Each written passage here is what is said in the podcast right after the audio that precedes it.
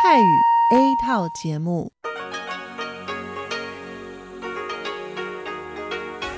ที่นี่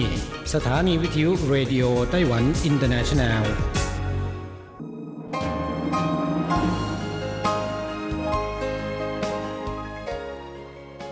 กลับมาฟังขณะนี้ท่านกำลังอยู่กับรายการภาคภาษาไทยเรดิโอไต้หวันอินเตอร์เนชันแนลหรือ RTI ออกกระจายเสียงจากกรุงไทเปไต้หวันสาธารณรัฐจีน เป็นประจำทุกวันนะครับ นอกจากรับฟังทางเครื่องรับวิทยุได้แล้ว ยังสามารถรับฟังรายการผ่านระบบออนไลน์ได้ที่ thai.rti.org.tw หรือที่ RTI Fanpage นะครับ ขอเชิญติดตามรับฟังรายการของเราได้ ตั้งแต่บัดนี้เป็นต้นไป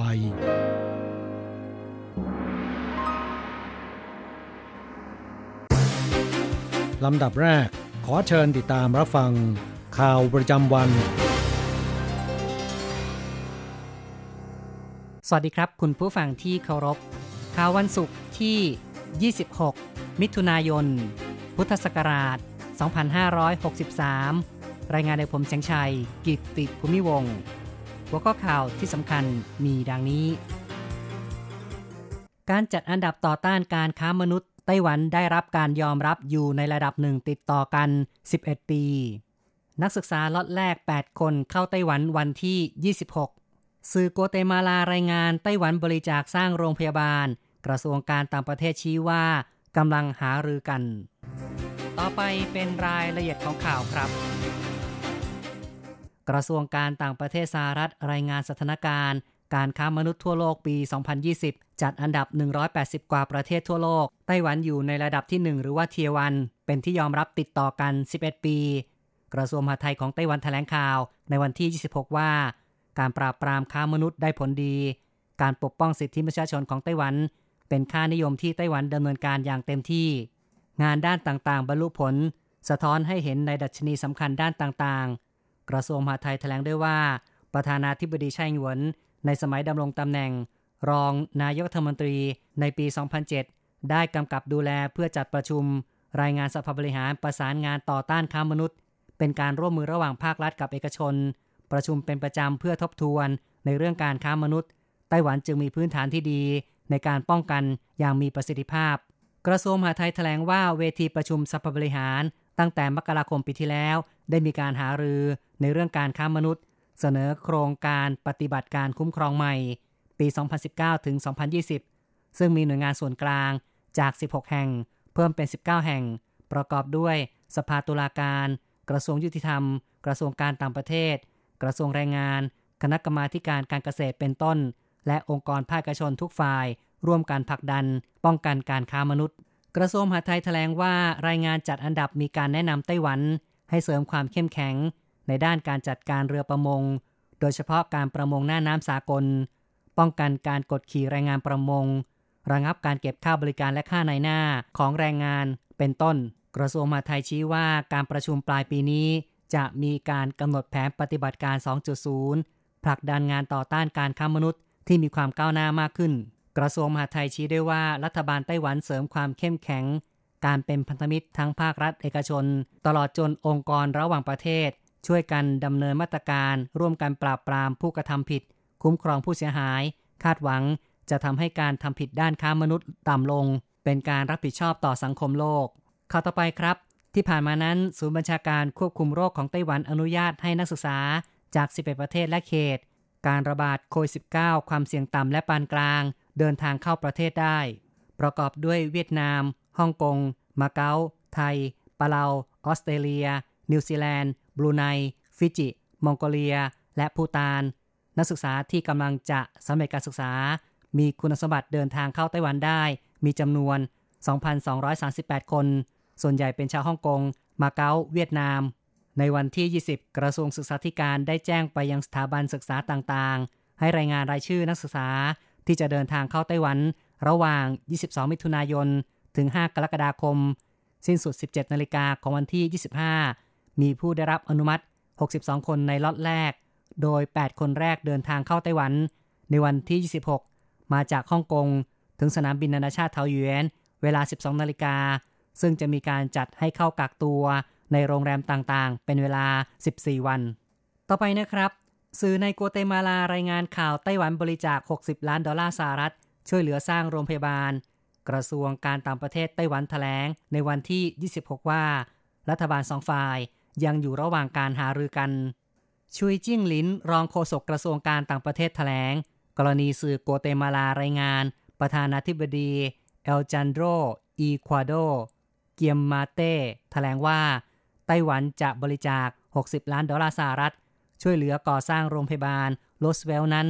สองฝ่ายกำลังอยู่ระหว่างการหารือกัน รัฐบาลสองฝ่ายจะแถลงให้ทราบอย่างเป็นทางการ ในโอกาสที่เหมาะสมต่อไปชุยจิ้งหลินกล่าวได้ว่ากัวเตมาลากำลังเผชิญกับการระบาดของโควิด -19 อย่างรุนแรง ไต้หวันโกเตมาลาให้ความสำคัญการร่วมมือป้องกันโรค กระทรวงการต่างประเทศประสาน กับสถานทูตไต้หวันในโกเตมาลา หารือกับมิตรประเทศ ปรับปรุงความร่วมมือสองฝ่าย มีความยืดหยุ่นตามสถานการณ์ข่าวต่อไปนะครับ ไต้หวันผ่อนคลายชาวต่างชาติเดินทางเข้าประเทศมากขึ้น กระทรวงการต่างประเทศแถลงในตอนค่ำวันที่ 24 ระบุว่า ประเทศต่างๆ เริ่มผ่อนคลายกิจกรรม ทางเศรษฐกิจ และการเดินทางข้ามประเทศ ประชาชนเริ่มใช้ชีวิตปกติได้มากขึ้น จึงอ้างอิงตามมติของศูนย์บัญชาการควบคุมโรค ปรับปรุงระเบียบชาวต่างชาติ เดินทางเข้าไต้หวัน ทางนี้ไต้หวันยังคงห้ามนักท่องเที่ยว รวมทั้งการติดต่อเยี่ยมเยือนทางสังคมทั่วไป ในการเดินทางเข้าประเทศ อย่างไรก็ตามตั้งแต่วันที่ 29 มิถุนายน จะผ่อนคลายมากขึ้นสำหรับผู้ที่มีความจำเป็น โดยต้องแสดงหลักฐานเอกสาร ยื่นเรื่องต่อสถานทูต หรือสำนักงงานตัวแทนไต้หวันในประเทศต่างๆ ในส่วนของนักเรียนนักศึกษาจะต้องปฏิบัติตามระเบียบข้อกำหนดของกระทรวงศึกษาธิการ กระทรวงการต่างประเทศแถลงว่าการผ่อนคลายสำหรับชาวต่างชาติเข้าไต้หวัน ครอบคลุมการฝึกอบรม การร่วมประชุมระหว่างประเทศ งานแสดงสินค้า การติดต่อระหว่างประเทศ อาสาสมัคร การเผยแผ่ศาสนา การท่องเที่ยวพร้อมกับการทำงานของนักศึกษา การติดต่อระหว่างเยาวชน และการสมัครงานเป็นต้น นอกจากนี้ชาวต่างชาติยื่นขอเยี่ยมญาติในไต้หวันได้ด้วย ผู้ที่จะเดินทางเข้าไต้หวันต้องมีหลักฐาน ภายใน 3 วันก่อนเดินทาง ไม่ได้ติดเชื้อโควิด -19 รวมทั้งจะต้องทำการกักตัว 14 วันเมื่อมาถึงไต้หวันแล้ว ต่อไปครับ กระทรวงศึกษาธิการไต้หวันเตือนนักเรียนนักศึกษาเกี่ยวกับความปลอดภัยในการถ่ายเซลฟี่ อย่าคิดว่าคุณเป็นคนดวงแข็ง ใครว่าอะไรก็ไม่ฟัง ที่ภูเขาหัวเยี่ยนเมืองเมียวลี่ ที่ริมทาง แม้มีป้ายเตือน ดินอ่อน ดินสุด แต่เดือนมีนาคม ชาวเน็ต ยืดอกถ่ายเซลฟี่ มีคนคอมเมนต์ไม่กลัวตายหรือไง ผ่านไปไม่นาน เดือนเมษายนตำรวจคนหนึ่งถ่ายเซลฟี่ที่นี่ ตกลงไปในหุบเขาเสียชีวิต นักปีนเขาบอกว่า ตรงนั้นเป็นเหวน่ากลัว ที่ในหูกรุงไทเป มีจุดเซลฟี่เด็ด ๆ แผ่นหินยื่นออกไปเหมือนปากเหยี่ยว ยืนตรงนี้ท้าทายมาก ชาวบ้านบอกว่า มีคนนั่งตรงนั้นสองวันก่อน หน่วยกู้ภัยต้องมาช่วย ถ้าฝนตกอย่าขึ้นไป ใกล้ถึงช่วงปิดเทอมฤดูร้อน กระทรวงศึกษาธิการเตือนนักเรียน เซลฟี่อย่างปลอดภัย ตึกสูง อย่าเลย ทางรถไฟ อย่าเลย สัตว์ดุร้าย อย่าเลย เพราะไม่ระวังคุณจะตายเลย อยากสวยอยากเท่ไม่เป็นไร แต่อย่าให้อกสั่นขวัญแขวนอะไรเสี่ยงเกินไป อย่าทำอีกข่าวหนึ่งครับ ไต้หวันกำลังจะเปิดบริการ 5G แม่ข่ายโทรศัพท์ทยอยแถลงข่าว บริษัทจงหวาเทเลคอมแม่ข่ายผู้ให้บริการคลื่นโทรศัพท์รายสำคัญในไต้หวันกำลังจะแถลงข่าวการเปิดบริการระบบ 5G ในวันที่ 30 มิถุนายน และจะเริ่มให้บริการอย่างเป็นทางการวันที่ 1 กรกฎาคม คาดว่าค่าบริการรายเดือนจะเริ่มที่ 599 เหรียญไต้หวันสำหรับเน็ตไม่อั้น 5G คาดว่าเดือนละ 1,399 เหรียญไต้หวัน ค่าบริการต่ำกว่านี้จะมีการจำกัดปริมาณตั้งแต่ 24 GB จนถึง 100 GB เซียจีเมาประธานบริษัทจงหวาเทเลคอมชี้ว่า บริการ 5G มีค่ารายเดือน 999 เหรียญไต้หวัน และต่ำกว่าด้วย เพื่อให้คนทั่วไปเข้าถึงได้ จะไม่ทำให้ 5G เป็นสิ่งที่เอื้อมไม่ถึง ทางด้านบริษัทฟาอิสโทนเปิดเผย จะแถลงข่าวการให้บริการ 5G ในวันที่ 3 กรกฎาคม นายชุยชุยตง ประธานบริษัทจะเป็นผู้แถลงข่าวด้วยตัวเอง ในตอนบ่าย พร้อมกับการเปิดเผย อัตราค่าบริการ 5G ไต้หวันพร้อมแล้วสำหรับการก้าวเข้าสู่ยุค 5G ก่อนหน้านี้ แม่ข่ายโทรศัพท์ต่างๆ ได้ผลักดันโปรโมชั่น Early Bird ตั้งแต่มีนาคม ส่วนใหญ่จะขายพร้อมกับเครื่องมือถือ 5G ให้สิทธิพิเศษ ไม่เพิ่มค่ารายเดือนในช่วงทดลอง ซึ่งแต่ละบริษัทมีช่วงทดลองยาวสั้นแตกต่างกันไป คุณผู้ฟังครับ การรายงานข่าวในส่วนของข่าวไต้หวันจบลงแล้ว สวัสดีค่ะคุณผู้ฟังอทีไอที่เคารพทุกท่านขอต้อนรับเข้าสู่ช่วงของข่าวต่างประเทศและข่าวประเทศไทยกับดิฉันมณพรชัยบุตรมีรายละเอียดของข่าวที่น่าสนใจดังนี้หอไอเฟลเปิดแล้วหลังปิดตัวเพราะโควิด -19 นาน 3 เดือนหอไอเฟลเปิดต้อนรับนักท่องเที่ยวอีกครั้งในวันนี้นะคะ หลังจากการระบาดของโควิด -19 ทำให้สถานที่ท่องเที่ยวสำคัญในกรุงปารีสแห่งนี้ต้องปิดยาวนานที่สุด นับตั้งแต่สงครามโลกครั้งที่ 2 เป็นต้นมา ในการเปิดต้อนรับนักท่องเที่ยวครั้งนี้ค่ะ ฝรั่งเศสได้วางมาตรการรักษาความปลอดภัยและความสะอาดอย่างเคร่งครัด นักท่องเที่ยวสามารถเข้าชมหอสูง 324 เมตรได้ จากทางบันไดเท่านั้นจนถึงต้นเดือนกรกฎาคม ส่วนลิฟต์ยังคงงดใช้งานเพื่อความปลอดภัย อย่างไรก็ตามนักท่องเที่ยวจะยังไม่ได้รับอนุญาตให้ขึ้นไปเกินกว่าชั้น 2 ของหอไอเฟล และผู้เข้าชมที่อายุเกินกว่า 11 ปีจะต้องสวมหน้ากากอนามัย ด้านผู้จัดการหอไอเฟลนะคะ คาดว่าจะสามารถกลับมาเปิดให้ชมอย่างเต็มรูปแบบได้ในช่วงปลายฤดูร้อน นายกเวียดนามเผยยังไม่พร้อมรับนักท่องเที่ยวต่างชาติ นายกรัฐมนตรีเหงียนซวนฟุกของเวียดนามเผยว่า เวียดนามยังไม่พร้อมรับนักท่องเที่ยวต่างชาติ แม้สามารถควบคุมการระบาดของเชื้อไวรัสโควิด -19 ในประเทศได้ เพราะเกรงว่าจะนำมาซึ่งการระบาดรอบสองแถลงการณ์ที่โพสต์ในเว็บไซต์ของรัฐบาลนะคะ ระบุว่ายังไม่มีความจำเป็นที่จะต้องเร่งเปิดประเทศ เพราะเวียดนามยังไม่พร้อมต้อนรับนักท่องเที่ยวต่างชาติ แต่พร้อมต้อนรับผู้เชี่ยวชาญ เจ้าหน้าที่ระดับสูง และนักลงทุนต่างชาติ ที่ต้องการเข้ามาลงทุนในเวียดนาม โดยจะมีการติดตามอย่างใกล้ชิดด้วยการให้โดยสารเที่ยวบินพิเศษ และพักในโรงแรมที่จัดไว้ให้ เพื่อให้เศรษฐกิจสามารถเดินหน้าต่อไปได้ท่ามกลางสถานการณ์โควิด -19 ซึ่งนายกรัฐมนตรีเวียดนามก็ได้เพิ่มเที่ยวบินสำหรับคนเหล่านี้ด้วย เวียดนามนะคะ ใช้การตรวจหาเชิงลุกและเจาะจงประกอบกับมีระบบกักกันโรคควบคุมจากส่วนกลางทำให้สามารถควบคุมโรคโควิด -19 ได้อย่างดี มีผู้ติดเชื้อเพียง 352 คน ไม่มีผู้เสียชีวิตเลยแม้แต่รายเดียว และในช่วง 2 เดือนที่ผ่านมาค่ะ ไม่มีการติดเชื้อภายในชุมชน เวียดนามประกาศเมื่อต้นเดือนนะคะ ว่าจะเริ่มเปิดเที่ยวบินไปยังประเทศปลอดเชื้อจากไวรัสโควิด -19 ที่ไม่พบผู้ป่วยอย่างน้อย 30 วัน ฝุ่นจากทะเลทรายซาฮารากระจายไปถึงคิวบาและรัฐฟลอริดาของสหรัฐ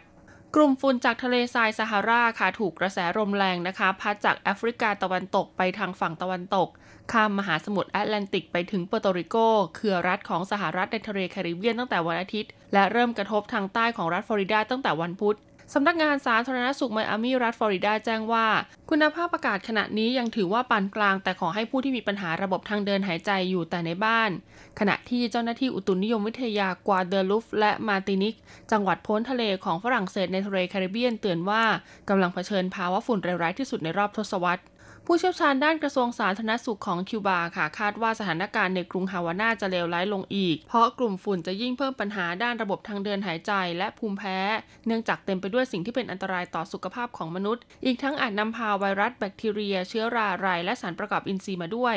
อย่างไรก็ดีผู้เชี่ยวชาญยืนยันว่าเรื่องนี้ไม่เกี่ยวข้องกับโรคโควิด -19 ที่รัฐบาลประกาศว่าสามารถควบคุมได้แล้ว และเริ่มผ่อนคลายมาตรการบางส่วน ยกเว้นกรุงฮาวาน่าที่ยังคงมีการระบาดสูงอยู่ คิวบามีผู้ป่วยสะสม 2,318 คนเสียชีวิตแล้ว 85 คน อัฟกานิสถานจ้างคนตกงานจากโควิด -19 ขุดเส้นถังน้ำ อัฟกานิสถานเป็นอีกหนึ่งประเทศนะคะ ที่ผู้คนได้รับผลกระทบจากการแพร่ระบาดของโควิด -19 ผู้คนจำนวนมากต้องตกงานจากมาตรการล็อกดาวน์ แต่รัฐบาลได้พยายามแก้ปัญหาค่ะ โดยจ้างคนตกงานกว่า 40,000 คน มาขุดเส้นทางน้ำเพื่อลำเลียงน้ำฝนและน้ำที่มาจากการละลายของหิมะ ไปกักเก็บและนำไปใช้ที่กรุงคาบู ขณะที่ชาวอัฟกานิสถานที่ตกงานนะคะ ก็มีงานทำและมีเงินกลับไปเลี้ยงครอบครัวได้ถึงวันละ 120 บาทต่อไปเป็นข่าวจากประเทศไทยค่ะ กระทรวงเกษตรเร่งขยายตลาดส่งออกเนื้อไก่ไปตะวันออกกลาง นายเฉลิมชัยศรีอ่อนรัฐมนตรีว่าการกระทรวงเกษตรและสหกรณ์หารือกับคณะกรรมการกลางอิสลามแห่งประเทศไทย และสมาคมผู้ผลิตไก่เพื่อการส่งออกไทย เกี่ยวกับโครงการพัฒนาและส่งเสริมอุตสาหกรรมฮาลาลด้านปศุสัตว์ ซึ่งมีความร่วมมือพัฒนาอุตสาหกรรมสัตว์ปีกมาอย่างต่อเนื่องปัจจุบันโรงเชือสัตว์ปีกของประเทศไทยที่ผ่านการรับรองมาตรฐานส่งออกจากกรมปศุสัตว์มี 30 แห่ง และทั้งหมดได้รับการรับรองมาตรฐานฮาลาล โดยสามารถสร้างมูลค่าการส่งออกปีละมากกว่า 1 0 0 0 0แสนล้านบาท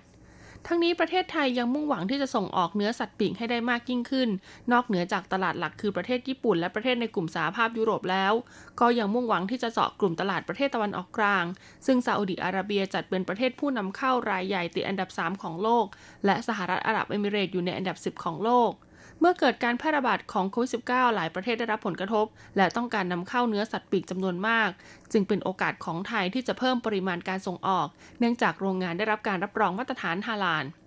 นอกจากนี้กระทรวงเกษตรและสหกรณ์รวมถึงสมาคมผู้ผลิตไก่เพื่อการส่งออกยังได้มอบเงิน 3 ล้านบาทให้แก่สำนักงานคณะกรรมการกลางอิสลามแห่งประเทศไทย เพื่อสนับสนุนงบประมาณฟื้นฟูประสิทธิภาพการทำงานกิจการฮาลาลของประเทศไทย เพื่อให้ผู้ประกอบการสามารถส่งออกสินค้าฮาลาลได้สะดวกและรวดเร็วขึ้น ด้านสัตวแพทย์สรวิทย์ธานีโต อธิบดีกรมปศุสัตว์กล่าวว่า โครงการพัฒนาและส่งเสริมอุตสาหกรรมฮาลาลด้านปศุสัตว์ดำเนินการมาตั้งแต่ปีพุทธศักราช 2558 โดยตรวจรับรองสถานประกอบการ โรงเชื่อ สถานที่จำหน่ายเนื้อสัตว์ และสถานที่ประกอบการด้านปศุสัตว์ เช่น ศูนย์รวบรวมนม ศูนย์รวบรวมไข่ สถานที่ตัดแต่งเนื้อสัตว์เป็นต้น โดยกรมปศุสัตว์นะคะได้อุดหนุนงบประมาณตรวจรับรองดังกล่าวให้กับสำนักงานคณะกรรมการกลางอิสลามทุกปี เพื่อช่วยลดหย่อนค่าธรรมเนียมการตรวจรับรองฮาลาลแก่ผู้ประกอบการรายย่อย ซึ่งความสำเร็จครั้งล่าสุดเมื่อปีพุทธศักราช 2562 มีผู้ประกอบการเข้าร่วมโครงการมากกว่า 250 ราย และตั้งเป้าว่าในปีนี้จะต้องมีผู้ประกอบการเข้าร่วมโครงการเพิ่มขึ้นเป็น 300 ราย เพื่อยกระดับผู้ประกอบการรายย่อยสู่มาตรฐานการผลิตสินค้าฮาลาล โดยปัจจุบันประเทศไทยเป็นผู้ส่งออกเนื้อสัตว์ปีกอันดับ 4 ของโลก และล่าสุดเพิ่มมาตรการเฝ้าระวังปนเปื้อน DNA สุกรในสินค้าปศุสัตว์ฮาลาล โดยให้สำนักงานปศุสัตว์จังหวัดทั่วประเทศ สุ่มเก็บตัวอย่างสินค้าฮาลาล 800 ตัวอย่าง เพื่อยืนยันมาตรฐานการผลิต และสร้างความเชื่อมั่นต่อผู้บริโภคทั้งชาวไทยและชาวต่างชาติ ในการบริโภคเนื้อไก่ของไทยสบคห่วงเปิดเทอม 1 กรกฎาคมนี้ กำชับหากพบเด็กป่วยให้หยุดเรียนทันที แพทย์หญิงพันประภายงตระกูลผู้ช่วยโฆษกศูนย์บริหารสถานการณ์ การแพร่ระบาดของโรคติดเชื้อไวรัสโควิด -19 หรือสบค กล่าวในการถแถลงข่าวสถานการณ์โรคโควิด -19 วันนี้ว่า พบจำนวนผู้ป่วยติดเชื้อรายใหม่เพิ่มหนึ่งคน อยู่ในสถานที่เฝ้าระวังที่รัฐจัดให้ โดยผู้ป่วยรายใหม่เดินทางกลับมาจากประเทศอียิปต์เป็นเพศชายอายุ 24 ปี อาชีพนักศึกษา เดินทางมาถึงประเทศไทยเมื่อวันที่ 9 มิถุนายน และเข้าพักในสถานที่เฝ้าระวังที่รัฐจัดให้จังหวัดชลบุรี ก่อนหน้านี้มีผู้โดยสารที่เดินทางมาในเที่ยวบินเดียวกัน 2 คน แต่เชื้อไม่แสดงอาการสำหรับผู้ป่วยรายใหม่นี้นะคะ ตรวจเชื้อครั้งแรกวันที่ 13 มิถุนายนไม่พบเชื้อ และตรวจในครั้งที่ 2 วันที่ 23 มิถุนายนที่ผ่านมาพบติดเชื้อแต่ไม่แสดงอาการ รวมผู้ป่วยสะสมขณะนี้มีทั้งสิ้น 3,158 ราย เป็นผู้ป่วยติดเชื้อภายในประเทศ 2,444 คน และเป็นผู้ป่วยที่ตรวจพบในสถานที่ที่รัฐเฝ้าระวัง 221 คน ทั้งนี้ยังมีผู้ป่วยรักษาหาย 12 คน รวมรักษาหายกลับบ้านได้แล้ว 3,038 คน และยังคงรักษาตัวอยู่ในโรงพยาบาล 62 คน ส่วนผู้เสียชีวิตคงที่อยู่ที่ 50 58คน แพทย์หญิงพันประภากล่าวต่อว่า สถานการณ์โควิด -19 พบผู้ป่วยสะสมทั่วโลกมากกว่า9ล้าน5แสนคน โดยในวันเดียวมีจำนวนผู้ป่วยรายใหม่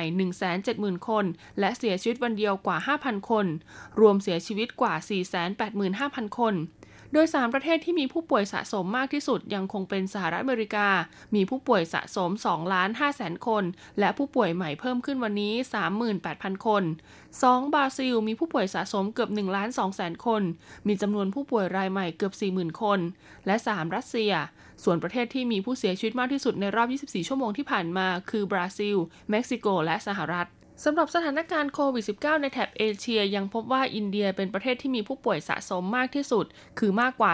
470,000 คน โดยมีผู้ป่วยรายใหม่วันเดียวมากกว่า 16,000 คน ตามมาด้วยปากีสถาน บังคลาเทศ อินโดนีเซีย สิงคโปร์และฟิลิปปินส์ ส่วนญี่ปุ่นและเกาหลีใต้ยังพบผู้ป่วยรายใหม่อย่างต่อเนื่องประมาณ 30-50 คนต่อวัน ส่วนประเทศไทยยังคงอยู่ที่อันดับ 93 ของโลกสำหรับกราฟแสดงจำนวนผู้ป่วยรายใหม่ต่อวันทั่วโลก จะเห็นว่าจำนวนผู้ป่วยของสหรัฐและบราซิลยังค่อนข้างมาก คือมีจำนวนมากกว่า 30,000 คนต่อวัน แต่ถือเป็นแนวโน้มคงที่ไม่ลดลงแต่ไม่เพิ่มขึ้น แตกต่างจากอินเดียที่สถานการณ์ค่อนข้างเป็นห่วง เพราะยังมีความซับซ้อนของตัวเลขที่เพิ่มขึ้นอย่างต่อเนื่องแพทย์หญิงพันประภากล่าวอีกว่าในวันที่ 1 กรกฎาคมนี้จะเป็นการเปิดภาคเรียนของไทย เด็กเล็กมีอาการป่วยได้ง่าย ผู้ปกครองหากพบบุตรหลานมีอาการไข้ ไอ เจ็บคอ มีน้ำมูก ให้หยุดเรียนอยู่บ้าน หาก 1-2 วันอาการยังไม่ดีขึ้นให้รีบไปพบแพทย์ และหากมีผู้สูงอายุอยู่ภายในบ้าน ก็อย่าให้เด็กเล็กอยู่ใกล้กับผู้สูงอายุ เพราะหากผู้สูงอายุได้รับเชื้อจะมีอาการรุนแรง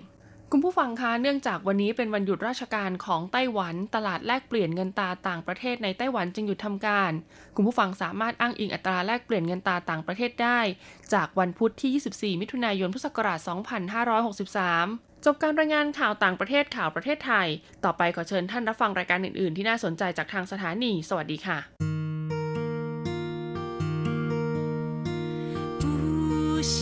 的爱向全世界传开，永恒的关怀来自太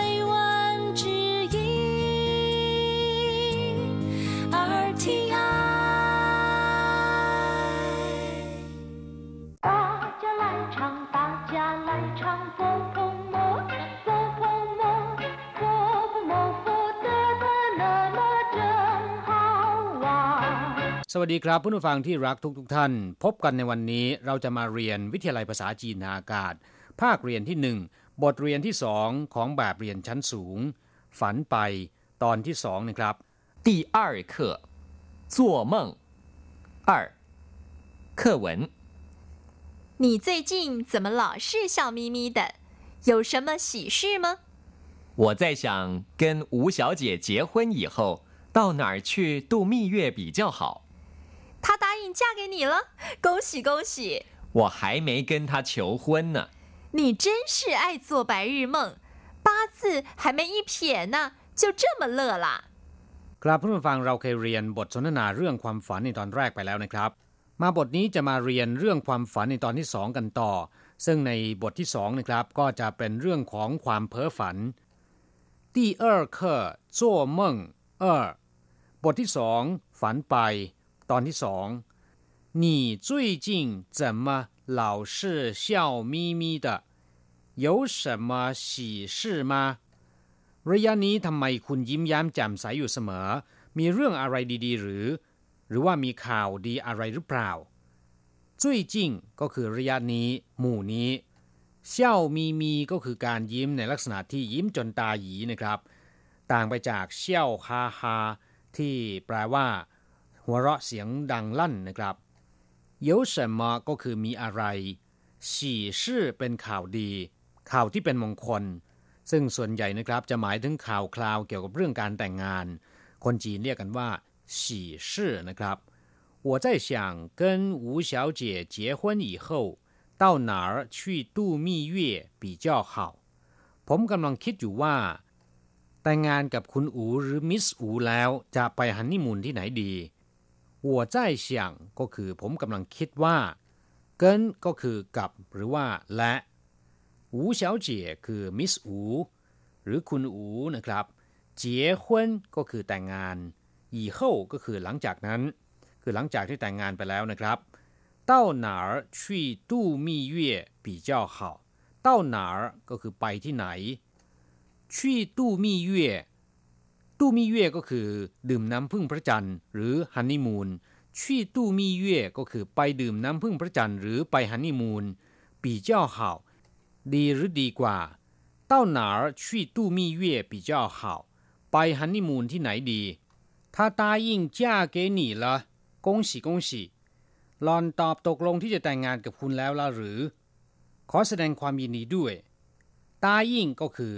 ตอบตกลงนะครับ จ้าก็คือแต่งงาน ซึ่งหมายถึงฝ่ายหญิงที่แต่งงานกับฝ่ายชาย เมื่อแต่งงานไปแล้วนะครับ ก็ต้องไปอยู่ที่บ้านของเจ้าบ่าวหรือว่าฝ่ายชายนะครับ ก็เรียกกันว่าเจ้าคำคำนี้ไม่นิยมใช้กับผู้ชายนะครับ ส่วนคำว่ากงฉี่กงฉี่ก็เป็นคำที่แสดงถึงความยินดีนะครับ ซึ่งก็ใช้ได้ในหลายโอกาส ไม่ว่าจะเป็นช่วงเทศกาลตรุษจีน เมื่อผู้คนพบกันนะครับ ก็จะ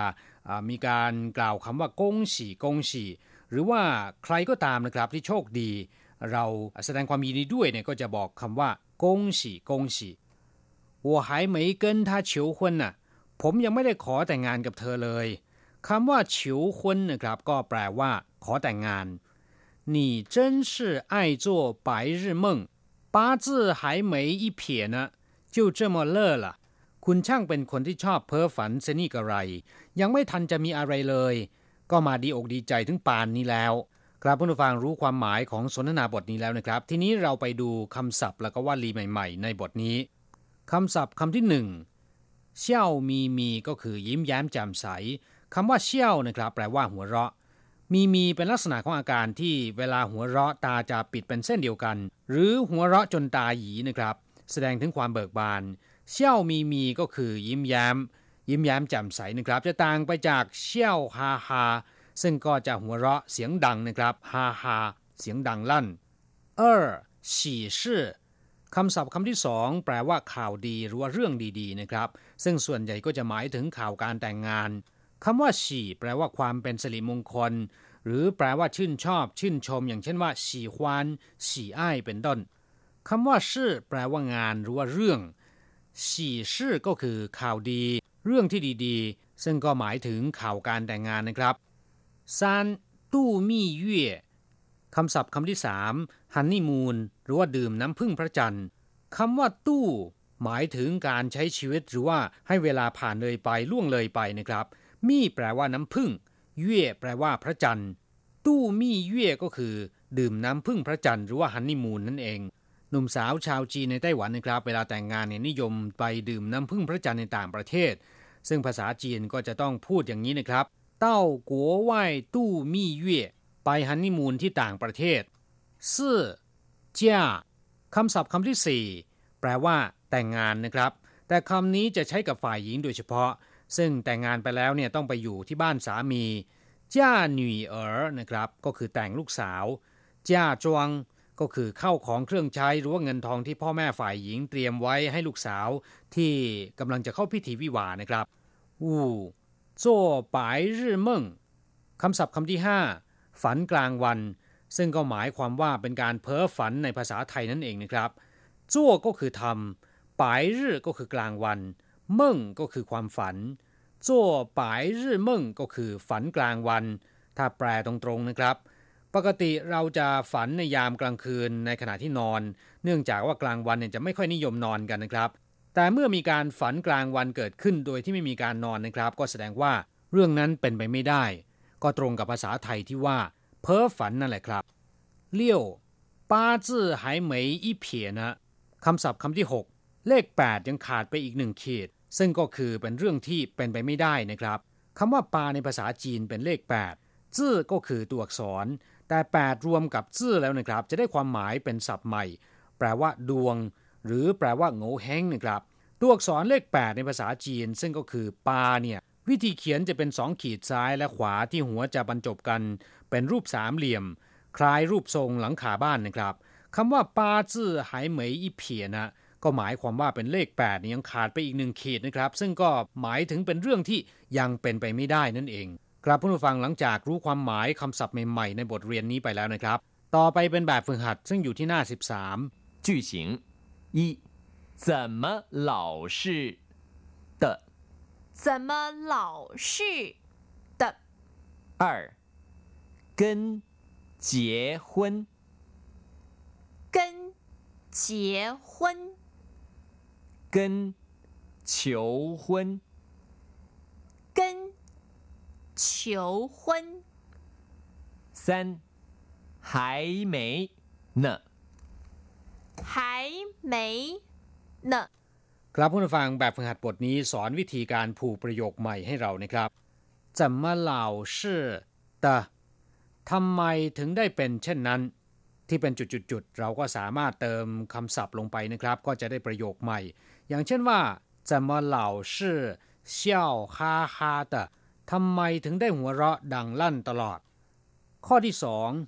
เกินเจียควนหมายถึงว่าแต่งงานกับใครนะครับ หรือว่า เกินเฉียวควนขอแต่งงานกับใคร ข้อที่สามหายไหมนะยังไม่เลย ยังไม่มีเลย ครับผู้ฟัง หวังว่าสนทนาบทนี้นะครับ จะทำให้ท่านรู้คำศัพท์เกี่ยวกับเรื่องการแต่งงานมากขึ้นนะครับ เราจะกลับมาพบกันใหม่ในบทเรียนถัดไป สวัสดีครับ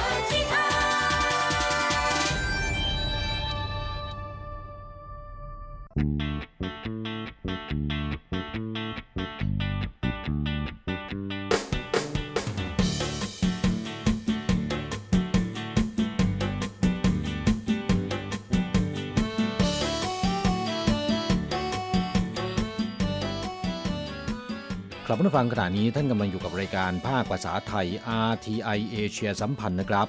ลำดับต่อไปขอเชิญติดตามรับฟัง ข่าวคราวและความเคลื่อนไหวด้านแรงงานต่างชาติในไต้หวัน ในช่วง ขุนพลแรงงานไทย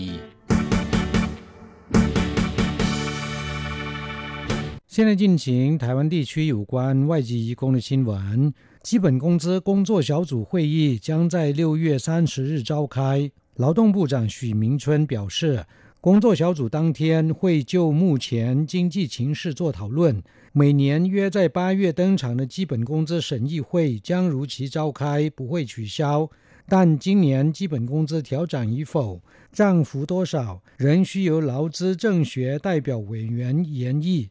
ครับผู้ฟังช่วงนี้มาฟังข่าวคราวด้านแรงงานต่างชาติในไต้หวันกันนะครับ ปีนี้จะปรับขึ้นค่าจ้างขั้นต่ำเหมือนทุกปีอีกหรือไม่ รัฐมนตรีกระทรวงแรงงานกล่าวว่า ปล่อยให้ที่ประชุมคณะกรรมการค่าจ้างขั้นต่ำในเดือนสิงหาคมปีนี้เป็นผู้ตัดสินครับผู้ฟังการประชุมคณะกรรมการพิจารณาค่าจ้างขั้นต่ำซึ่งจัดขึ้นปีละสองครั้ง ในช่วงเดือนมีนาคมและสิงหาคม ปีนี้เนื่องจากได้รับผลกระทบจากสถานการณ์โควิด -19 ทำให้การประชุมของคณะกรรมการพิจารณาค่าจ้างขั้นต่ำครั้งแรก ซึ่งเป็นการประชุมหารือเลื่อนมาจัดขึ้นในวันที่ 30 มิถุนายนนี้ และการประชุมครั้งที่สองในเดือนสิงหาคม ซึ่งจะลงมติตัดสินใจว่าจะปรับขึ้นค่าจ้างขั้นต่ำปีต่อไปหรือไม่ นางชีหมิงชุน รัฐมนตรีว่าการกระทรวงแรงงานของไต้หวันกล่าวว่า ในปีนี้แม้จะประสบกับโรคโควิด -19 ที่ลุกลามไปทั่วโลก และธุรกิจต่างๆ ได้รับผลกระทบไปตามๆกัน แต่ยังคงจะจัดการประชุมตามกำหนดการเดิมในเดือนสิงหาคมต่อไป ส่วนจะมีการปรับขึ้นอัตราค่าจ้างขั้นต่ำในปีต่อไปหรือไม่ ปล่อยให้เป็นหน้าที่ของที่ประชุมคณะกรรมการพิจารณาค่าจ้างขั้นต่ำในเดือนสิงหาคมปีนี้ เป็นผู้ลงมติตัดสินนะครับสืบเนื่องจากได้รับผลกระทบจากเชื้อไวรัสปอดอักเสบสายพันธุ์ใหม่ หรือที่เรียกกันว่าโควิด -19 ซึ่งเป็นภัยพิบัติใหญ่หลวงที่ส่งผลไปทั่วโลก ผู้ประกอบการธุรกิจต่างๆ แทบทุกแขนงได้รับผลกระทบไม่มากก็น้อย และขณะนี้แม้ว่าสถานการณ์การระบาดในไต้หวันจะเบาบางลงไปอย่างมาก จนรัฐบาลได้ประกาศผ่อนคลายมาตรการป้องกันโรคส่วนใหญ่นะครับ แต่ขณะเดียวกันประเทศอื่นๆ ทั่วโลกอีกจำนวนมาก สถานการณ์ยังคงรุนแรง ยังไม่มีแนวโน้มว่าจะคลี่คลายลง และเศรษฐกิจของไต้หวันเชื่อมโยงกับต่างประเทศอย่างแยกกันไม่ออก เมื่อประเทศอื่นๆ โดยเฉพาะประเทศในยุโรปและอเมริกา มีอัตราการว่างงานสูงมาก และมาตรการล็อกดาวน์หรือว่าปิดเมืองปิดประเทศ ส่งผลให้การสั่งซื้อสินค้าลดลงอย่างมาก รัฐมนตรีกระทรวงแรงงานไต้หวันกล่าวเรียกร้องว่า ฝ่ายในจ้างและลูกจ้างควรจะเข้าใจและเห็นใจซึ่งกันและกัน อย่างไรก็ตาม เนื่องจากคณะกรรมการพิจารณาค่าจ้างขั้นต่ำซึ่งประกอบด้วย 4 ฝ่าย ได้แก่ฝ่ายในจ้าง ลูกจ้าง นักวิชาการและรัฐบาล และที่ประชุมใช้มติเสียงส่วนใหญ่ โดยจะพิจารณาจากดัชนีทางเศรษฐกิจหลายตัว อาทิดัชนีผู้บริโภคเป็นต้น ดังนั้นจะมีการปรับขึ้นค่าจ้างขั้นต่ำหรือไม่ เท่าไหร่ ให้เป็นไปตามมติของที่ประชุมนะครับ อย่างไรก็ตาม วงการธุรกิจการค้าได้กล่าวเรียกร้องก่อนหน้านี้ว่า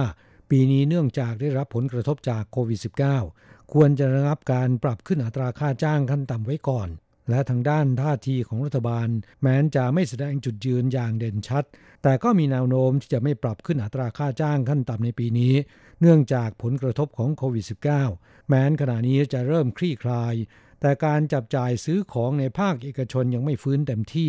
ประกอบกับธุรกิจบางส่วนยังประสบปัญหาด้านการส่งออก กระทั่งให้พนักงานหยุดพักงานโดยไม่จ่ายเงินเดือนนะครับ ครับผู้ฟังคณะกรรมการพิจารณาค่าจ้างขั้นต่ำ ซึ่งประกอบด้วยตัวแทนจาก 4 ฝ่ายจำนวน 22 คน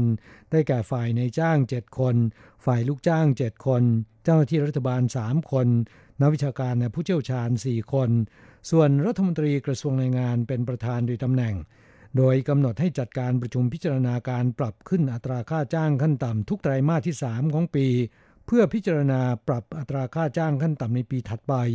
โดยยึดดัชนีผู้บริโภค ผลิตภัณฑ์มวลรวมภายในประเทศหรือ GDP เป็นหลัก และพิจารณาจากดัชนีรายการอื่น ๆ อีก 17 รายการด้วยกันนะครับ ทั้งนี้การปรับขึ้นอัตราค่าจ้างขั้นต่ำดังกล่าว เป็นไปตามกฎหมายมาตรฐานแรงงาน ซึ่งครอบคลุมผู้ใช้แรงงานทั้งหมด ทั้งแรงงานท้องถิ่นและต่างชาติ ยกเว้นผู้ใช้แรงงานในครัวเรือน อย่างผู้อนุบาลและผู้ช่วยงานบ้านในครัวเรือนนะครับ แและนับตั้งแต่ประธานาธิบดีไช่อิงหวนขึ้นบริหารประเทศเมื่อปี 2559 เป็นต้นมา มีการปรับขึ้นค่าจ้างขั้นต่ำติดต่อกัน 4 ปีแล้วนะครับ โดยในปี 2557 อัตราค่าจ้างขั้นต่ำยังอยู่ที่เดือนละ 19,273 เหรียญไต้หวัน ในปี 2559 ปรับขึ้น 3.81%เป็น 28,000 เหรียญ ปี 2560 ปรับขึ้นเป็น 21,009 เหรียญ ปี 2561 ปรับขึ้นเป็น 22,000 เหรียญ ปี 2562 ปรับขึ้นเป็น 23,100 เหรียญ และครั้งล่าสุดปี 2563 ปรับขึ้นเป็น 23,800 เหรียญไต้หวันนะครับ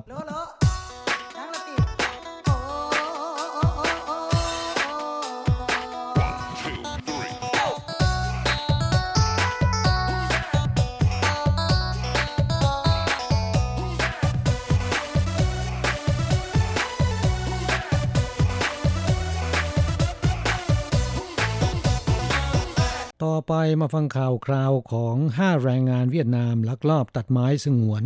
ถูกศาลตัดสินจำคุก 1 ปี 2 เดือน และปรับ 10 เท่าของมูลค่าไม้ที่จับได้ คนละ 19.19 ล้านเหรียญไต้หวัน แต่ไม่มีเงินเสียค่าปรับต้องจำคุกรวมคนละ 18 ปี 8 เดือนนะครับ กลับมาฟัง5แรงงานเวียดนามเนื่องจากติดหนี้สินจากค่าหัวคิวที่ต้องจ่ายให้กับบริษัทจ้างงานเพื่อเดินทางมาทำงานที่ไต้หวัน เมื่อเดินทางเข้าสู่ไต้หวันแล้วใช้วิธีหลบหนีนายจ้าง กลายเป็นแรงงานผิดกฎหมาย และไปรับจ้างตัดไม้สงวนราคาแพง ได้แก่ไม้สนฮิโนกิ ในป่าลึกที่ตำบลเหรินไอ้เมืองหนานเถา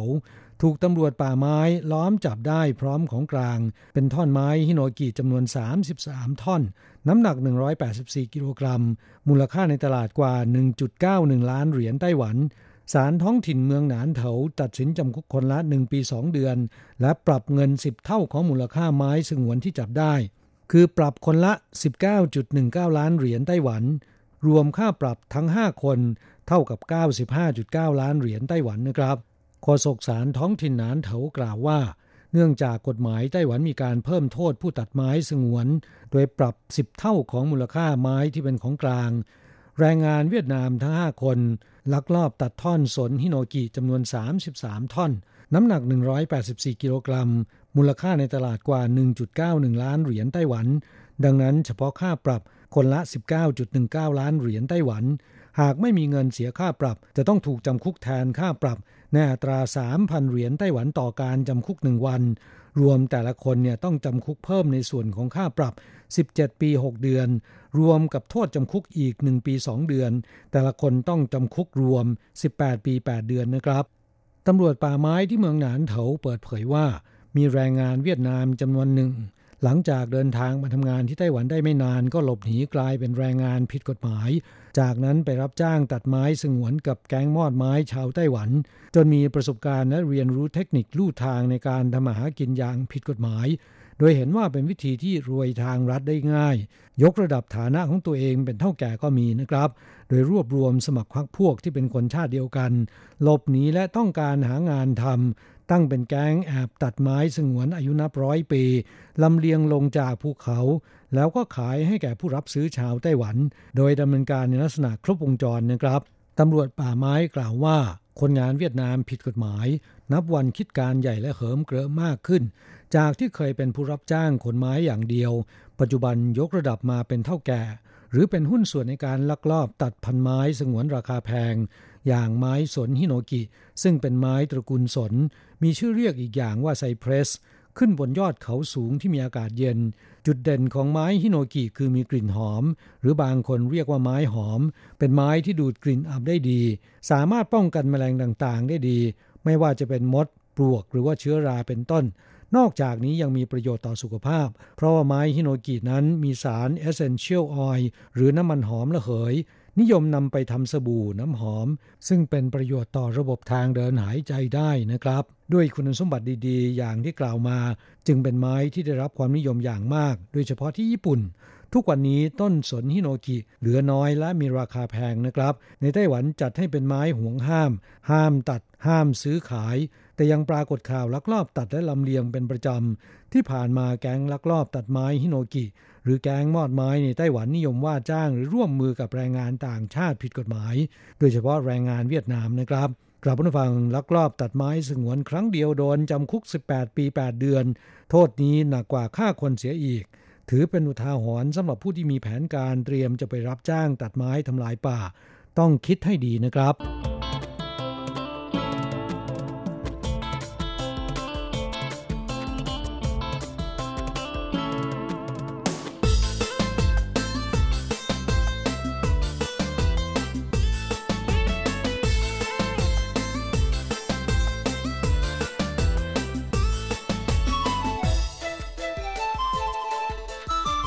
ต่อไปเป็นคำเตือนสำหรับแรงงานต่างชาติผิดกฎหมาย ระวังโดนหลอกนะครับ 8 แรงงานต่างชาติผิดกฎหมาย อยากอยู่ทำงานต่อ จ่ายเงินกว่า 1 ล้านเหรียญไต้หวันให้นายหน้าเถื่อนช่วยทำเรื่องแต่ถูกหลอกนะครับกลับผู้ฟังช่วงระหว่างปี 2561 ถึงเดือนมิถุนายน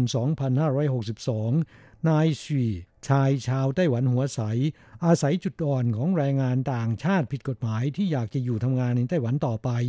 โดยอ้างว่าหากยอมจ่ายเงินและยอมกลายเป็นผู้ต้องหาคดีอาญา ตนมีช่องทางที่จะช่วยให้สามารถอยู่ทำงานในไต้หวันต่อไปได้ อย่างถูกกฎหมาย หากไม่เป็นไปตามคำโฆษณาจะคืนค่าใช้จ่ายให้ทั้งหมดนะครับ ปรากฏว่ามีแรงงานเวียดนามและอินโดนีเซียผิดกฎหมาย 35 รายหลงเชื่อ ยอมจ่ายเงินกว่า 1.74 ล้านเหรียญไต้หวัน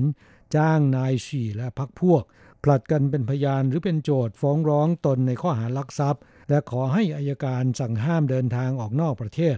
ระหว่างรอการขึ้นศาลแรงงานต่างชาติสามารถไปหางานทำแต่ว่ามีแรงงานผิดกฎหมายจำนวนมากจ่ายเงินไปแล้ว และให้ความร่วมมือยอมรับสารภาพว่าตนลักทรัพย์จริง ถูกจำคุก 2-6 เดือน ผลโทษแล้วถูกส่งกลับประเทศ จึงได้รู้ว่าถูกหลอกนะครับ แต่ไม่มีใครแจ้งความ เพราะกว่าจะรู้ตัวก็ถูกส่งกลับประเทศเสียแล้วนะครับ ต่อเมื่ออายการของสำนักงงานอายการนครนิวไทเปเกิดความสงสัยว่าทำไมนายฉีและพวกเป็นโจทย์ฟ้องแรงงานต่างชาติในลักษณะเดียวกันหลายคดี จึงมีการตรวจสอบ พบเป็นกลโกงหลอกหากินกับแรงงานต่างชาติผิดกฎหมายของนายฉีจึงจับกลุ่มนายฉีและพวกดำเนินคดี ข้อหาเป็นพยานเท็จ ฟ้องร้องโดยไม่มีมูลจริง ให้ผู้อื่นเป็นพยานเท็จ ปลอมแปลงเอกสารในช่อโกงเป็นต้นหลายกระทงนะครับ โดยพบแรงงานต่างชาติผิดกฎหมายที่ตกเป็นเหยื่อ ซึ่งเป็นแรงงานเวียดนามและอินโดนีเซียมีจำนวน 30 กว่าราย แต่ว่ามีพยานหลักฐานครบถ้วน 8 รายเท่านั้น มูลค่าความเสียหายของเหยื่อ1ล้าน39,000 เหรียญไต้หวัน ซึ่งนายฉีก็ยอมรับสารภาพว่า จ่ายเงินจ้างคนซึ่งมีทั้งชาวไต้หวันและแรงงานต่างชาติ เป็นพยานและเป็นโจทย์ฟ้องร้องแรงงานต่างชาติในราคาคนละ 2,000 เหรียญ และยังอ้างว่าเป็นการทำบุญช่วยเหลือแรงงานต่างชาติผิดกฎหมาย แต่ไม่นึกว่าจะมีโทษร้ายแรงทั้งขนาดนี้นะครับกลับผู้ฟังเมื่อวันที่ 5 มิถุนายนที่ผ่านมานี้ศาลท้องถิ่นนครนิวไทเปตัดสินจำคุกนายชีพร้อมพวกเป็นเวลา 5 ปี 6 เดือน ในหนังสือพิพากษาศาลในประนามพฤติกรรมของนายชีว่า หากินโดยอาศัยช่องโหว่ทางกฎหมาย และจุดอ่อนของแรงงานต่างชาติที่หลบหนีนายจ้าง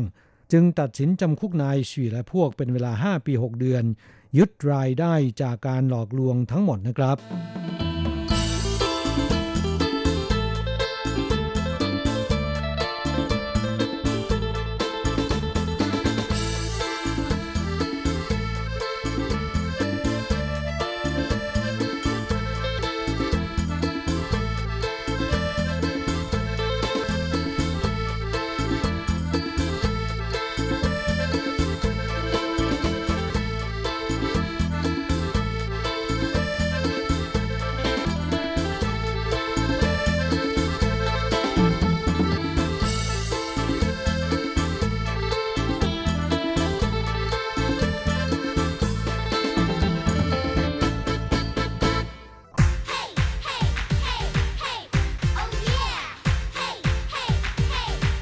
อยากรู้ไหมไต้หวันมีอะไรดี ขยับเข้ามาสิ จะบอกให้ กับอะไรอะไรในไต้หวันเวอร์ชันเดี่ยวไมโครโฟน สวัสดีครับคุณฟังทุกท่านลาสำหรับสัปดาห์นี้อะไรอะไรในไต้หวันก็กลับมาพบกับคุณฟังแล้ว เช่นเคย และสำหรับสัปดาห์นี้เราก็มาทักทายกันในช่วงของวันหยุดยาวนะเนื่องในเทศกาลไหว้บะจ่างนะหรือตอนหูเจียนะฮะซึ่งก็จะเป็นเทศกาลที่แม่มีอะไรให้ได้ทำกันเยอะแยะเลยนะทั้งในส่วนของการกินบะจ่างใช่ไหมครับ แล้วก็จะต้องมีการแข่งเรือมังกรและอีกอย่างหนึ่งนะที่เล่นกันได้ทุกบ้านเลยก็คือการตั้งไข่ ซึ่งอันหลังนี้ก็ถือเป็นธรรมเนียมปฏิบัติที่แม่เล่นกันสนุกสนานในหมู่เด็กๆ คุณน้องๆ หนูๆนะฮะซึ่งก็จะพากันตั้งไข่ ในวันนี้เวลาเที่ยงตรงนะฮะเที่ยงวันนะฮะของวันตัวหนูเจียแล้วนอกจากนี้ก็ยังมีความเชื่ออีกอย่างหนึ่งนั่นก็คือการ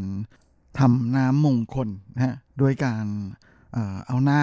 ำไปวางกลางแดดนะครับ ในช่วงเขาเรียกว่าอู่สือของเวลาจีนก็คือตั้งแต่ 11 โมงไปจนถึงเวลาบ่ายโมงนะฮะช่วงนี้ก็วางกลางแดดประมาณ 15-30 นาที เสร็จแล้วก็เอามาใช้ในการอาบนะฮะ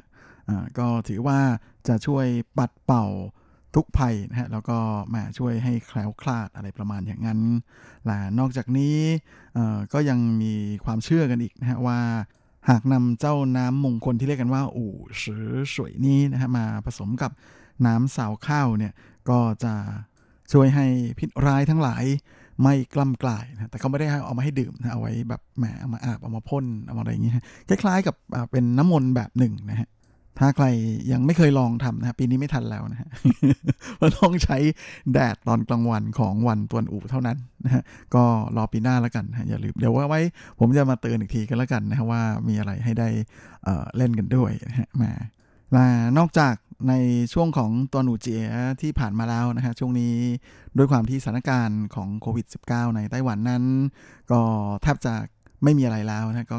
เกือบจะกลับมาเป็นปกติหมดแล้วเนี่ยทางรัฐบาลเขาก็เลยค่อยค่อยผ่อนคลายมาตรการ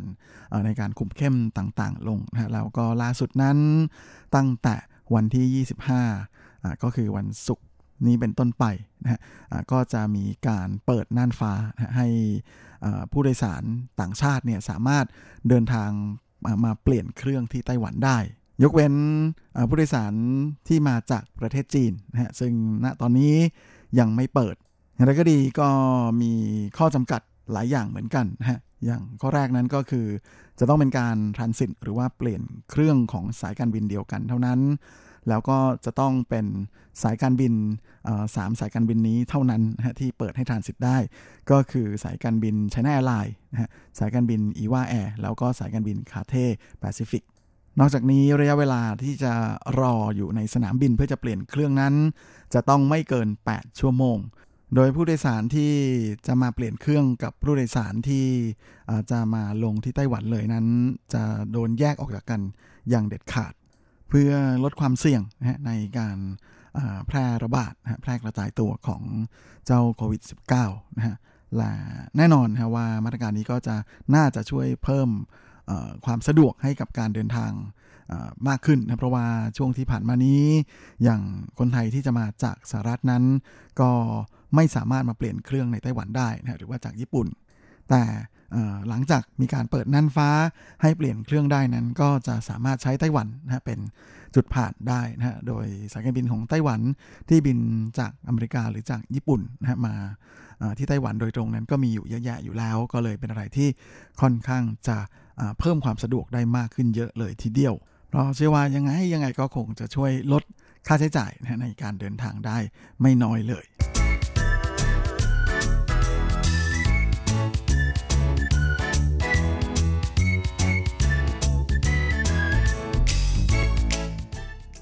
สำหรับอีกข่าวนึงวันนี้ก็เป็นข่าวดีสำหรับเอไม่ใช่ข่าวดี เป็นข่าวว่าแหมรีบหน่อยนะฮะสำหรับเราชาว up ชอบคนที่ชอบ check in upload IG ทั้งหลายนะเพราะว่า ทางกำแพงที่เรียกกันว่า Gucci art wall นะซึ่งในไต้หวันนั้นในไทเปนะถือเป็นหนึ่งใน 6 แห่งนะที่มี Gucci art wall นะนอกจากนิวยอร์กมิลาน ลอนดอนฮ่องกง แล้วก็เซี่ยงไฮ้นะก็มีที่ไทเปนี่แหละ โดยอยู่ที่ย่านการค้าถนนหยงคังเจียนะซึ่งตรงนั้นก็คือบริเวณของสถานีรถไฟฟ้าตรงเหมือนนะฮะสายสีแดงที่อยู่ใกล้ ๆกับ ย่านที่คนชอบไปเดินเล่นกันนะแถวนั้นก็มีของกินอร่อยๆเยอะแยะเลยนะทั้งร้านเสี่ยวหลงเปาชื่อดังนะหรือว่าร้านน้ำแข็งใสมะม่วงนะหมังกัวปิงที่โด่งดัง ซึ่ง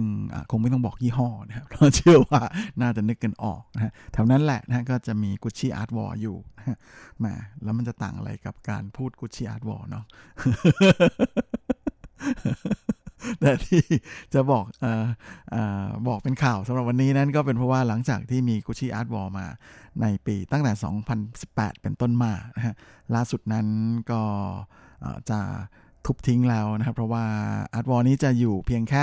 สิ้นเดือนมิถุนายนนี้เท่านั้นนะก็จะเป็นอะไรที่จะต้องโบกมือ bye bye กับเราไปแล้ว เพราะว่าอาคารตรงนั้นนะก็จะถูกทุบนะเพื่อที่จะสร้างเป็นตึกสูงๆขึ้นมานะโดยเดิมทีนั้นก็เป็นกำแพงที่อยู่บนผนังด้านหนึ่งนะของตึกอาคารที่เป็นอพาร์ตเมนต์เก่าๆแห่งหนึ่ง อย่างไรก็ดีนะฮะแม่เจ้าตัวเลข 30 มิถุนาที่พูดถึงนั้นก็เป็นแค่ตัวเลขในหนังสือราชการ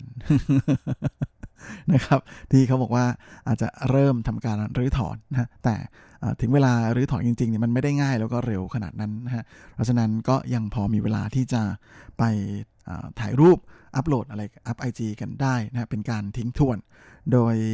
กุชชี่อาร์ตวอลอันล่าสุดอันนี้เนี่ยก็ไม่ได้เปลี่ยนมาตั้งแต่เดือนพฤศจิกายนของปีที่แล้ว แต่ก็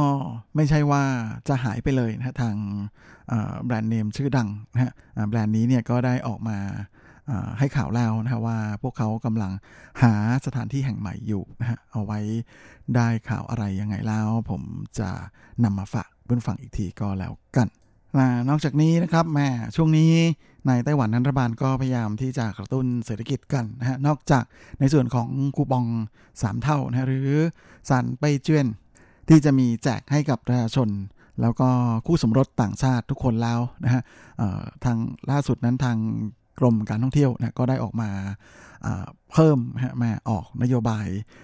พิเศษนะเพื่อกระตุ้นการท่องเที่ยวเพิ่มขึ้นนะฮะแต่ว่านี้สำหรับคนที่เป็นประชาชนเท่านั้นนะฮะโดยเขาเรียกกันว่าอันซินลุยอยู่ปู่จู้นะฮะก็คือเป็นเงินสนับสนุนการท่องเที่ยว แบบวางใจได้นะฮะ ซึ่งก็จะให้เงินอุดหนุน 1,000 NT นะฮะ ต่อคนต่อห้องพักนะฮะสำหรับการไปเที่ยวไม่ว่าจะเป็นที่บนเกาะไต้หวันหรือว่าที่เกาะนอกนะฮะ และแน่นอนนะว่าถ้าเป็นเกาะนอกนั้นก็จะได้เพิ่มพิเศษอีก 1,000 NT โดยไงผมจะเอาเว็บไซต์ที่จะสามารถขึ้นไปขี่อขอรับ มาตรการสนับสนุนนี่ได้นะฮะเอาไว้บนเว็บไซต์ก็แล้วกันนะฮะเพื่ออาจจะมีเพื่อนฟังท่านใดนะฮะสามารถนำไปใช้ประโยชน์ได้นะฮะ โดยก่อนที่จะไปลงทะเบียนเนี่ยก็คงจะต้องถ่ายรูปบัตรประชาชนของท่านนะหรือว่าบัตรประกันสุขภาพก่อนนะเพราะว่าทางเว็บไซต์นั้นจะใช้วิธีการตรวจหาเลขบัตรประชาชนนะจากบัตรประชาจาก ไฟล์ที่เป็นภาพของบัตรประชาชน หรือว่าไฟล์ที่เป็นภาพของเจนเป๋าขาดบัตรประกันสุขภาพ ซึ่งจะมีตัวเลขอยู่นะฮะโดยขั้นตอนที่ 1 ตอนที่เข้าไปแล้วเนี่ยให้อัปโหลดนะฮะภาพถ่ายของบัตรประชาชนของเราขึ้นไปก่อนนะโดยในส่วนของตัวเลขนะฮะที่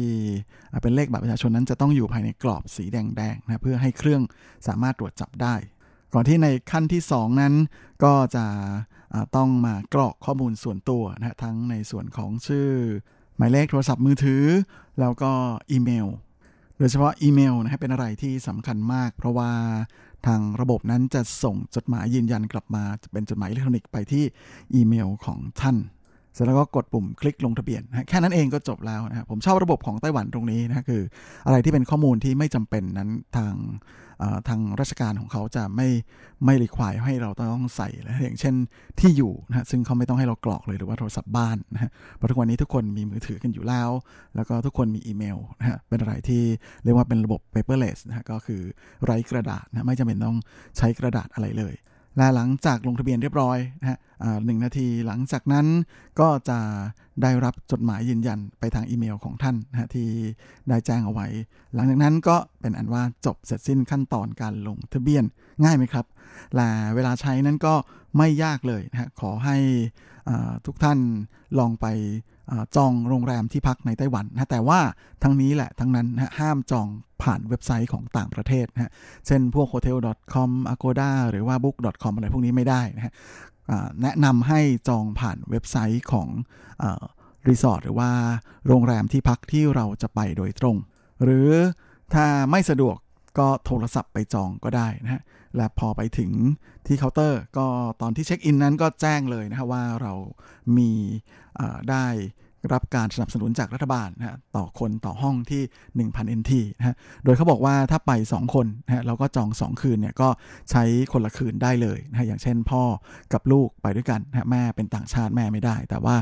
มีพ่อกับลูกใช่ไหมฮะ หรือว่าเป็นแม่กับลูกก็ได้ แล้วก็หรือเป็นพ่อกับแม่ก็ได้ แล้วแต่ นั่นแหละ ถ้ามี 2 คนที่ได้นะแล้วก็จอง 2 คืนเนี่ยก็ใช้ 2 คืนติดต่อกันเลยก็ได้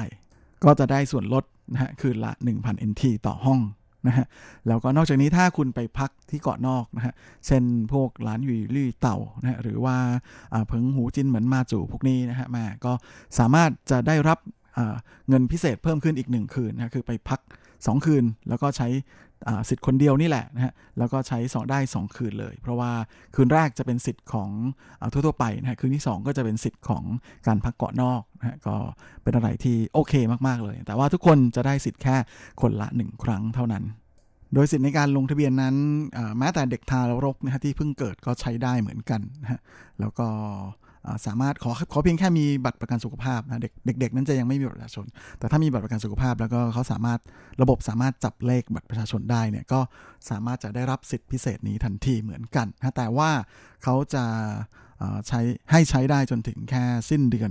ตุลาคมนี้เท่านั้น และอันนี้สำคัญมากนะคือด้วยความที่ว่าเงินงบประมาณในส่วนก้อนนี้เนี่ยมีจำกัด เพราะฉะนั้นหมดแล้วหมดเลยนะใคร ใช้ได้ก็รีบไปใช้ โดยเฉพาะอย่างยิ่งในช่วงเดือนกรกฎาคมและสิงหาคมที่จะถึงนี้ซึ่งเป็นช่วงวันหยุดนะฮะในช่วงของซัมเมอร์ในไต้หวัน ก็บอกแล้วว่าเป็นมาตรการที่ออกมาเพื่อกระตุ้นเศรษฐกิจนะฮะและกระตุ้นการท่องเที่ยวในประเทศนะเพราะฉะนั้นเขาก็เลยอยากให้รีบใช้ให้เร็วที่สุด อันนี้บอกตรงๆได้เลยนะว่าช้าหมดอดไม่รู้ด้วย นอกจากนี้ครับนอกจากนี้แหม เจ้าของฟรีนะและสิทธิพิเศษที่รัฐบาลจะอุดหนุนนั้น ไม่ได้หยุดอยู่แค่นี้นะฮะทางกระทรวงวัฒนธรรมเขาก็มีอีฟันเจียนนะฮะเป็นคูปองสำหรับให้ได้ไปชมการแสดงทางวัฒนธรรม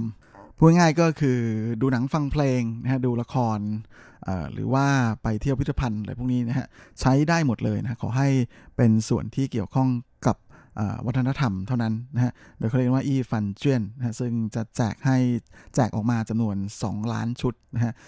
ชุดละ 600 NT นะโดยวิธีใช้นั้นก็คือขอให้ดาวน์โหลดนะฮะแอปจากทาง Google Play หรือ App, App Store นะฮะ แล้วก็ให้ลงทะเบียน หลังจากนั้นระบบด้วยความที่ว่าจะมีการมีมีจำนวนจำกัดแค่ 2 ล้านชุด เพราะฉะนั้นถ้ามีคนโหลดไม่ถึง 2 ล้านฮะทุกคนจะได้รับหมด แต่ถ้ามีเกินเขาจะใช้ระบบการจับฉลากนะโดยไม่ต้องไปจับเองนะฮะจะใช้เครื่องคอมพิวเตอร์แรนดอมในการจับฉลากนะแล้วก็จะแจ้งเตือนมาว่า คุณสามารถที่จะใช้นะและอันนี้ก็โอเคมากๆ เพราะว่าเจ้าอี้ฟันเจียนนี้นะฮะสามารถจะได้รับสิทธิ์ทั้งในส่วนของประชาชนไต้หวัน และคู่สมรสต่างชาติที่มี ARC โดยจะให้เริ่มโหลดได้นะฮะตั้งแต่วันที่ 22 กรกฎาคมนะฮะเวลาเที่ยงเป็นต้นไป และเพื่อเป็นการประหยัดงบประมาณนะฮะจะไม่มีคูปองนะฮะแต่จะให้ผ่านทางแอปของแต่ละคนนะฮะเพราะฉะนั้นก็จะได้บัตรเป็นคูปองในแอปนะฮะซึ่งทุกคนใช้สิทธิ์ได้ 1 ครั้งนะการลงทะเบียนก็ง่ายๆเลยนะแค่ใส่ชื่อเบอร์บัตรประชาชนนะหรือเลขบัตร ARC นะสำหรับคู่สมรสต่างชาติ แล้วก็เบอร์โทรศัพท์ ยังไงก็อย่าลืมไปโหลดกันนะครับ ลายเวลาของรายการสัปดาห์นี้ก็หมดลงอีกแล้ว คงจะต้องลากันไปตรงนี้เลย ขอให้ทุกท่านโชคดีมีความสุขสุขภาพแข็งแรงกัน